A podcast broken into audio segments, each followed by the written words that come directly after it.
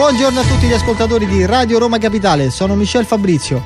Oggi voglio fare un ragionamento sulla libertà e sui diritti di noi cittadini. Cito solo tre esempi su quanto siamo sempre tracciati e controllati. Il limite dell'uso del contante, il Green Pass e la fatturazione elettronica.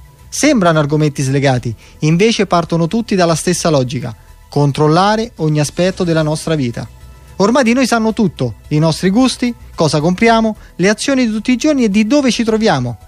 Piano piano ci hanno tolto ogni spazio di libertà e di privacy. Dobbiamo impedire ai burocrati di spiare ogni nostro comportamento e di limitare la nostra libertà. Se non ci opporremo rischiamo di fare la fine della rana bollita, che si accorge troppo tardi di essere spacciata. Difendiamo quindi sempre e ovunque i nostri spazi di libertà. Buona giornata da Michel Fabrizio.